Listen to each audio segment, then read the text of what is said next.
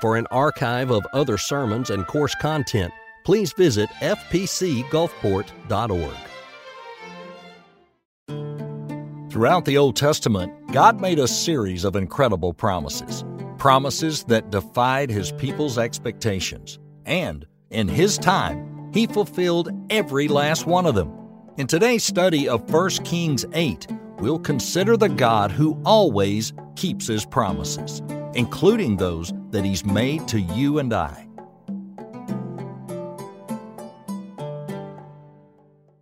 You know, one of the very lowest or worst times for God's people occurred back in the book of Numbers. It was in the wilderness. God's people were in the wilderness. Now, why were they in the wilderness?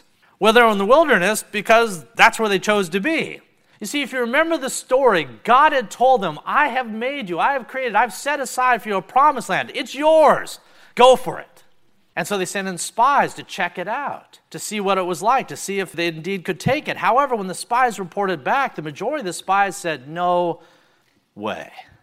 They said, The land is great. No problems there. The land is great. The problem is there are giants there. The problem is we're just a bunch of people in the wilderness. They've got cities like Jericho with walls that are high. They've got armaments. They've got soldiers who stand one and a half times above us. God may have told us to go there, but we can't because we'll die. And so they spent their time in the wilderness. And in fact, a whole generation died out of that level of distrust or lack of confidence what God had told them to do. So they had wandering in the wilderness. And that's what made the book of Numbers so sad. They're in a place no one wants to go, doing things that they shouldn't be doing, and they do it for a whole generation. And they did it based on fear. They did it on the basis of that we just can't do what God has told us to do. We know God is strong. I mean, of course he's strong. Look what he did to Pharaoh. He brought all those plagues, 10 of them, and yet and yet he won't do that for us. I mean, he did it back then, but you know, that was then, this is now. They had enough faith to remember Moses. They had enough corporate honesty to know what happened in their recent past, and yet they didn't have enough faith to think that what God did in the past had any bearing on what He would do in the future. God says, Go into the land. They say, No, we'll die. Despite the fact that one generation earlier, God had literally swamped the armies of Pharaoh under the Red Sea, that God had brought down all these plagues. If you're God, you're thinking to yourself, you know, I think I've made a pretty good case for myself and my willingness to protect you. What are you doing? But the people were, were fearful, they're anxious. God had made them a promise, they just doubted his ability to come through on it. Is that where you're at in matters of faith? A whole generation of Israelites, that's where they were at. They had enough faith to believe God was there. Do you believe God's there? I hope so. The problem was not that they didn't believe He was there. And the problem was not that they didn't believe He'd done some really cool things a long time ago. The problem was they didn't think they would come through for them in this particular instance, no matter what He had said. They knew He'd promised, they just doubted the reliability of that promise. And for some of us, that's our concern. We don't doubt God exists, we know He's there. Sometimes we doubt whether He loves us enough to count us in that promise, and other times we just doubt whether He's actually going to do the very things that He said that He was going to do. Well, in today's text, we're seeing Solomon is stopping the presses. He's taking the people by the lapel, he's shaking them and saying, Dear heavens, do you see what God has done? Not a word failed of what he said. Not a word, not a syllable has failed of what he said he would do. And he made some of the most amazing promises you could possibly make to people who were in no position to believe that they'd ever be received. He told Abram, old Abram and old Sarah, that they'd have a, not just a kid, but a progeny more numerous than the stars in the sky. It was a promise that seemed unbelievable to fulfill. And he fulfilled it to a T. He's done everything that he would say he would do. And the reason that was important for them and the reason that's important to us is because he's made you a promise too. He's made you a promise about your future. And the question is can he come through? Will he come through? In today's text, Psalm wanted to encourage his people, and God wants to encourage us that the answer is yes. Let's look at the first couple verses. We'll start with verse 54, then we'll just work our way through the balance. Verse 54. And so it was when Solomon had finished praying all this prayer and supplication to the Lord that he rose up from before the altar of the Lord, from kneeling on his knees with his hands spread up to heaven. All right, let's stop there. In the verses immediately preceding today's passage, the temple was done. It had taken a while, but the temple is now done. And King Solomon, if you read earlier in chapter 8, he had prayed a lengthy prayer. That's okay. He had a lot to say. So he prays this lengthy prayer, and during this prayer, he'd recounted God's faithfulness. Sometimes that's okay too. We pray to God and we thank God and we remind God of what He already knows, the things that He's done. And by virtue of us reminding him of what he already knows, we remind ourselves of what we need to hold on to going forward. So he prayed this lengthy prayer, and then he rises up and stands. But as he stands, he swivels and he looks out at a bunch of folks whose faith was probably like a sine curve ups and downs from person to person, maybe from day to day, maybe from hour to hour. Solomon was looking at those who had doubts and anxieties, not that different from those that many of us had. He was also looking out at some folks that he knew to be hard headed. You know, you ever read Moses' experiences in Deuteronomy ministering to God's people? Just hard headed people. David had had the same experience. Solomon, already as a young king, he had seen the same thing. The people are hard headed. They not only tended to reject a lot of things that the prophets and the leaders said, but they also tended to reject what God had said. But God had still been faithful. That was part of his prayer. Thank you, God. You've been so faithful. We've been such, such goofs. We've done all the things we shouldn't do. We've really messed up, but you've never let us down. You fulfilled everything to a T. Meanwhile, we're just staggering around the wilderness. Even as they'd come into the promised land, they'd still, their faith was like a sine curve. And Psalm prays, says, God, thank you that you don't operate the way that we do. Thank you that your promises are reliable. So in verse 54, he wraps up this prayer, and now again, as he swiveled to talk to the people, he wants to both encourage them and to challenge them. Let's see what he says to them in verses 55 and 56. Verse 55 Then he stood and he blessed all the assembly of Israel with a loud voice, saying, Blessed be the Lord, who has given rest to his people Israel according to all that he has promised.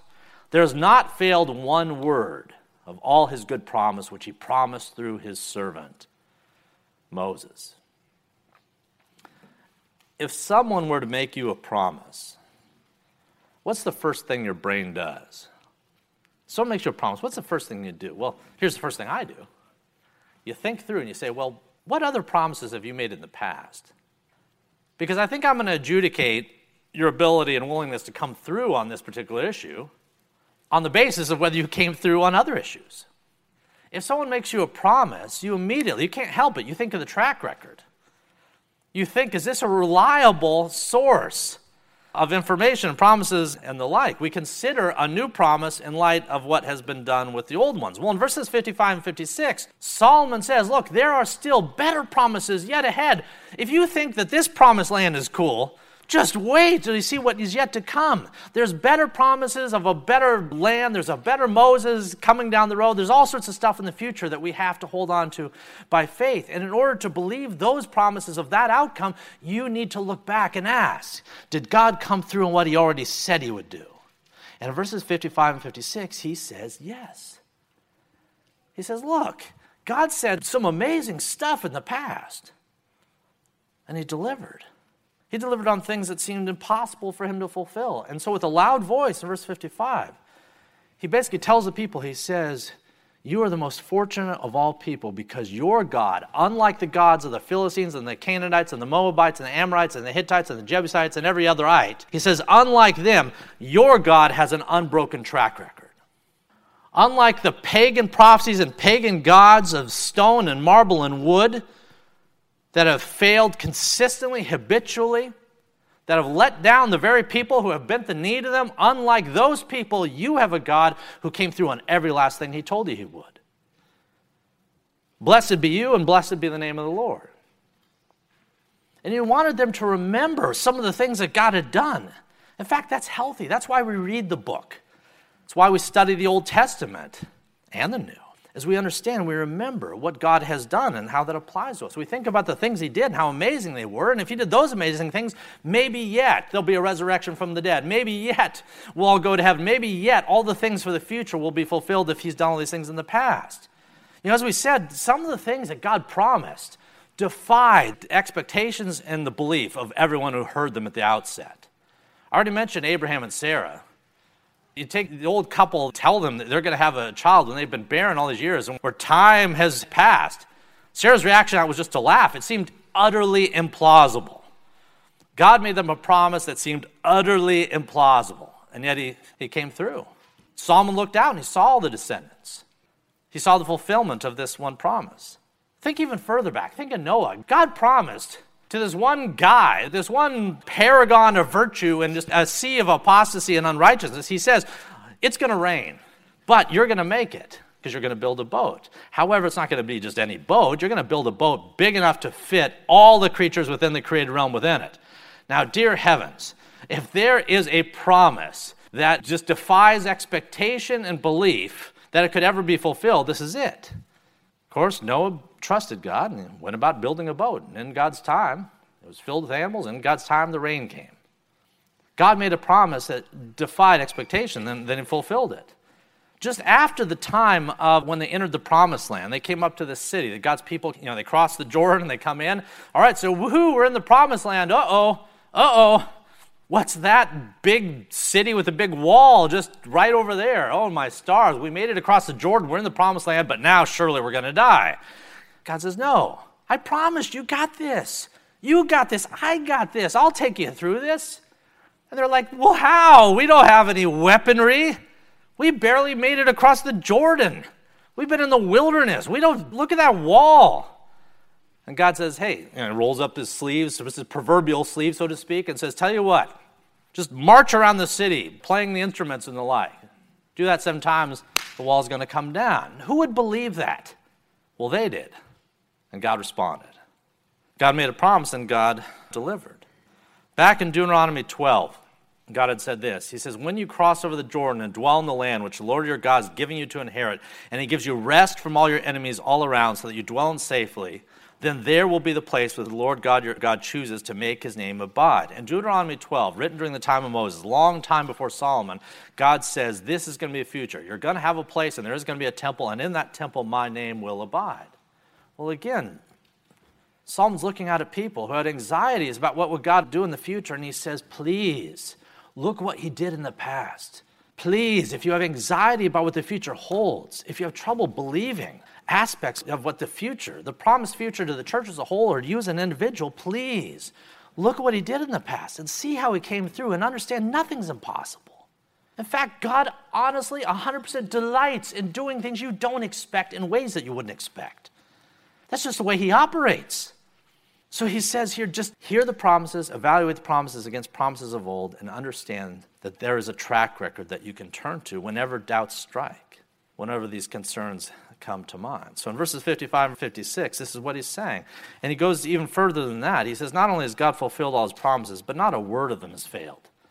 It's not like he did everything in the abstract, that, yeah, he delivered, you know, largely what he said he was going to do. You're at a contractor. Have a contractor who's going to build a house or, you know, put up a shed or doing a number of different things. And they go out, they start to work on the thing and so forth. And then when you're done, you look and you say, well, he did largely what he said he was going to do. I mean, I don't love everything, it's not all perfect, but it largely honored what he said. That's the way most contracts with most individuals and everything work. Largely, they're fulfilled. Solomon says the contract, the covenant, the promises that God has made, it's not just that he fulfilled them largely, he fulfilled them to the letter.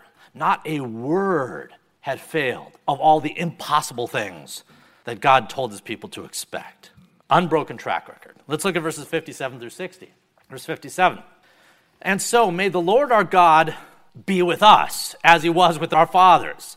May the Lord God, who did all that stuff long time ago to people that generations earlier, may he do to us as he has done with them. May he not leave us nor forsake us, that he may incline our hearts to himself, to walk in his ways, to keep his commandments and statutes and judgments that he commanded to our fathers. And may these words of mine, with which I have made supplication before the Lord, be near the Lord our God day and night, that he may maintain the cause of his servant and the cause of his people Israel, as each day may require.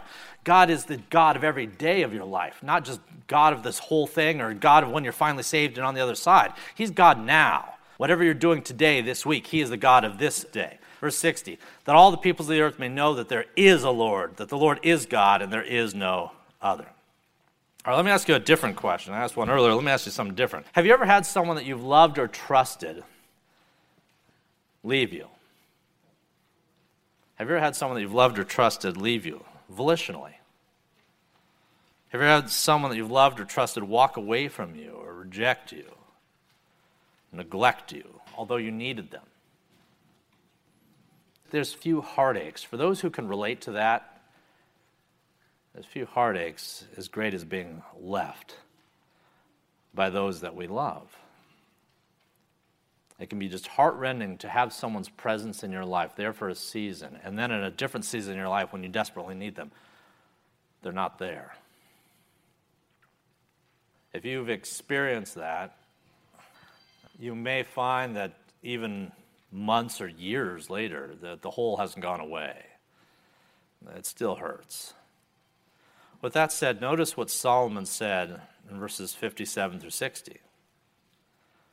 He said, May the Lord our God be with us, as with our fathers. May he not leave us or ever forsake us. You know, the gods of the pagans disappeared at times. They went off and did their own thing, which is why Elijah mocked Baal and, and the others. Perhaps your God is sleepy. We need to wake him up, is what he told on Mount Carmel, what he told the prophets of Baal. The pagans had gods that could go away for a season. The Greeks, same deal. They had gods would be busy up on Mount Olympus. Maybe they'd care for you one day, maybe they wouldn't. But here, Solomon tells his people, and God tells us, that he's with us, just as he was with our fathers, just as he was with Moses. Whether you're here and your name is Bob or Stu or Frank or Fran, God's with you. God's with you every bit as much as he was with Moses. That's an encouraging thought because we don't feel like Moses most of the time. But his presence is with us, his presence is with our church. And so Solomon says, you know, if we understand that and we cleave to him, our future is bright. It's so bright because the right man is on our side, the man King Jesus. The right man is on our side. You know, even if the whole world should turn against you, which given enough time it might, even if the whole world should turn against you, God won't. Even if every other promise is broken, if even if every loyal friend breaks ranks with you in the time to come, God won't. And when you're hurting in that midnight hour, when you feel all alone, He says, I'm with you. And we got this together. I'm with you and we got this. All right, let's look at our last verse, verse 61. Our last verse. So now he's encouraging the people about how to respond to these promises and God's presence and the like. Verse 61, he tells the people, and you can imagine his hands out, he says it. He says, Let your heart therefore be loyal to Lord our God. Let your heart therefore be loyal to Lord our God, to walk in his statutes and keep his commandments as it is this day. This is a benediction of sorts. It's a blessing, it's also an exhortation. And in this exhortation, King Solomon tells people what he told them previously. He says, If we believe all this to be true, if we believe there is a God in heaven, if we believe that he loves us, if we believe he's told us how to live, then the evidence of that belief is not simply what we profess with our mouth. The Israelites professed things all the time. That wasn't their problem. It's what they did with it, how they acted, how they responded. Remember, we've talked about the difference between orthodoxy and orthopraxy. Orthodoxy is the easy part. Orthodoxy is just accepting propositional theological truth and saying amen, amen. What's harder is going out those doors and acting accordingly.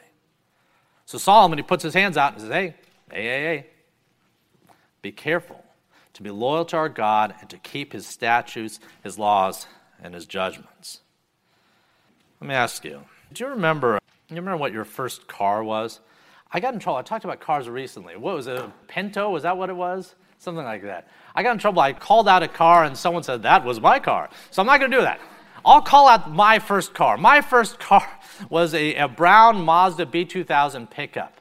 Man alive, they were a lot smaller than they're making pickups these days. Pickups these days are something else. You know, I had this little thing going down the road, and like, so I had this Mazda B2000 pickup. Now, I did love the car; it was my first car, so of course I loved it, and I waxed it and polished it and, and shined it and the like at first. then I went to college and still had the car, and I had other priorities or other things that interested me, other pursuits for my time, and suddenly it wasn't even just a lack of washing the car other things like, I don't know, oil changes, just things that you just should do, you know, the common sense stuff. I was like, nah, I, this, car hasn't let me down before, right? I mean, I didn't give it an oil change last month, so it probably doesn't need it this month. Well, kick that forward a while, what happens? I'll tell you what happens. It ends up with me on I 5 north of Eugene, Oregon, on the side of the road, having, I'd say, flipped a rod. I'm, those of you who know cars better than I don't know what happened. Bruised a rod, broke a rod, whatever. There was a rod involved, and it stopped working. And so the car stopped working, and it never drove again. That was it. I kissed it goodbye, it went on a tow truck, and it was, and it was gone we tend to prioritize the things that are important to us. It's easy to ascend to propositional truth when it's right in front of us. The people there at that time with the new temple and the hurrahs and you know the celebrations and the dinner on the grounds they were having back in this day, the people were excited. It wasn't hard to get them excited. It wasn't hard for them to get amen and all that. The hard part was in nurturing and caring for that which God had entrusted to them down the road and for prioritizing the same things through their actions that they prioritized with their lips right here. And the sad thing was that they wouldn't. When I say that this is the high point of Israel's history up to this point, I mean it. What does that imply? It implies that things got worse, which they did. God made a promise I got you, I got you in your future. And they had made promises too. The difference is they didn't keep theirs. And so they backslid in the most egregious of ways to the point, to the sad point, as we studied in our review of Ezekiel last year, whenever it was, to the sad point that the same God who came to dwell in this temple in 1 Kings chapter 8 would leave it in Ezekiel 10. He would depart the temple, leave it as Ichabod, empty of his glory. There's things that have been entrusted to you, matters of faith. If you're a parent, if you're a father, there's things that have been entrusted to you to look out after your loved ones to nurture their faith, to take care of their faith, to take care of your own faith so that it doesn't get broken down on the side of the road when life circumstances throw you a curveball, which is inevitable. There's bends in the road you can't see coming. The way that we grow and sustain our faith is by immersing ourselves in a faith, by doing what God has said. All right, before we wrap up, or in closing here, I want you to notice at the very end of verse 61, he says something interesting. And at first, when I looked at this text a few years ago, I missed it, but I don't want to miss it today. Verse 61, he said, Let your heart therefore be loyal to the Lord our God, to walk in his statutes and keep his commandments. And then he adds these four words as at this day. Solomon knew the people's history he wanted them to have that particular day emblazoned on their mind to do that which they had promised to do that day and the time yet to come. And yet, as we said just a moment ago, uh, they wouldn't. Roughly 400 years later, after this text, that day would be a distant memory, and they would have forgotten it. 400 years later, there would be no more cheering. There would only be what we call lamentation there would only be disaster. Roughly 400 years later, as we said before, God's glory would depart and the Babylonians would show up. That's a bad trade. They gave up the glory of God, they received the Babylonians. Ezekiel 10 says this The glory of the Lord departed from the threshold of the temple and stood over the cherubim, and the cherubim mounted up from the earth in his sight. Same temple. Look, can that happen to a church, to a denomination, a nation? Yes, yes, and yes.